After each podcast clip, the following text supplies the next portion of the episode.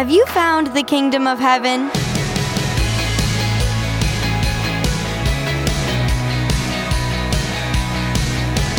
Hi there, I'm Natty Anderson, and you're listening to Unlocked, your daily key to unlocking God's Word in your life.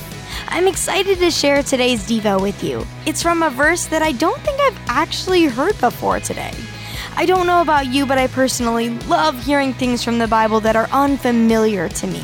I love seeing that God can reveal new things. Today's Devo is called The Field by Courtney Lassiter. The luxury car went first, then the Jeep, then the convertible was sold too. Neighbors scratched their heads, and whispers started running through the neighborhood. Lawsuits? Debts? Drugs? One knew. All the designer clothes went next. And the shoes. Instead of high end heels, she was seen walking around town in dirty old sneakers, and her shirts and jeans looked worn and outdated. The whispers intensified. Maybe her company was sued, and her day in court didn't go well. Maybe drugs were messing with her head. When the house went up for sale, the neighbors were shocked. It had been in her family for generations. She must be desperate, they whispered to one another. The day the new owners were scheduled to move in, she gathered her few remaining items and put them in a plastic bag. She left the house key under the doormat and threw the bag in the trash can on the curb. Eager to begin her journey, she didn't even turn to give the house one last look before crossing the street. She started walking. She didn't have enough money left to catch a bus. Mile after mile she walked, her muscles aching more with each passing hour. When rain began pouring from the sky, she pulled the frayed hood of her sweatshirt over her head and kept walking. When she got to the edge of her new property, her steps grew lighter.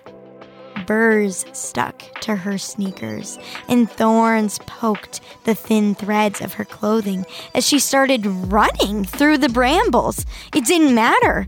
She would have new clothes soon enough, clothes that would never wear out. Soon she came to a large boulder in the middle of the field.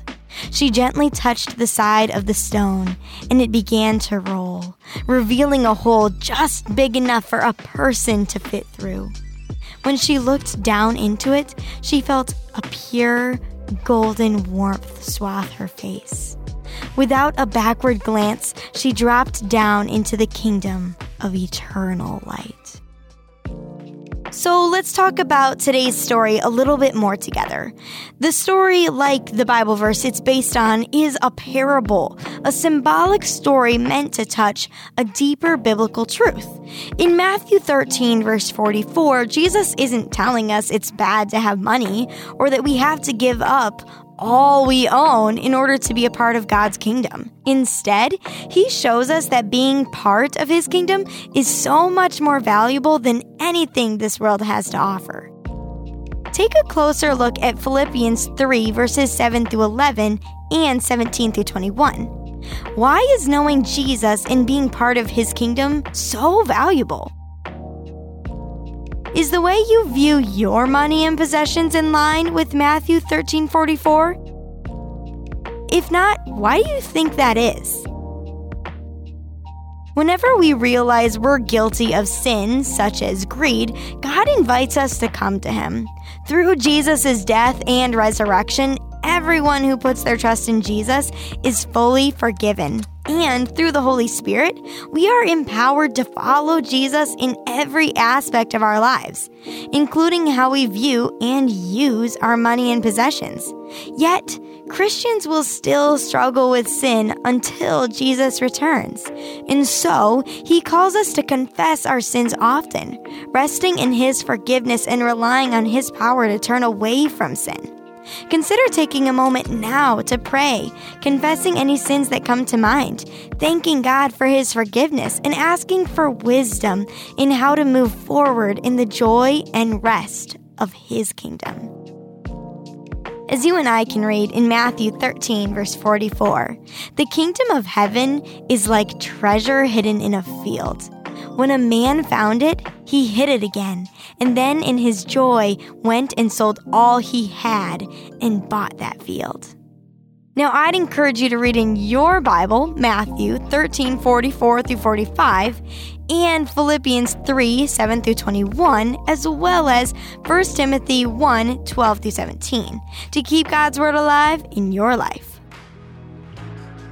Unlocked is a resource of Keys for Kids Ministries. Do you have a verse that stands out to you that you feel like people rarely talk or write about?